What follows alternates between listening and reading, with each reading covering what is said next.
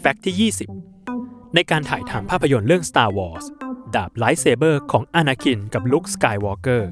ถูกทำมาจากไฟแฟลชของกล้อง Graflex ในขณะที่ด้ามจับของ lightsaber ของดาร์ธเวเดอร์ทำมาจากขอบยางติดกระจกรถยนต์ ส่วนดาบของโอบิวันเคนโนบิทำมาจากชิ้นส่วนของปืนกล ANM 2 Browning ปืนยิงระเบิดของอังกฤษ และท่อเครื่องยนต์ไอพ่นของ Rolls-Royce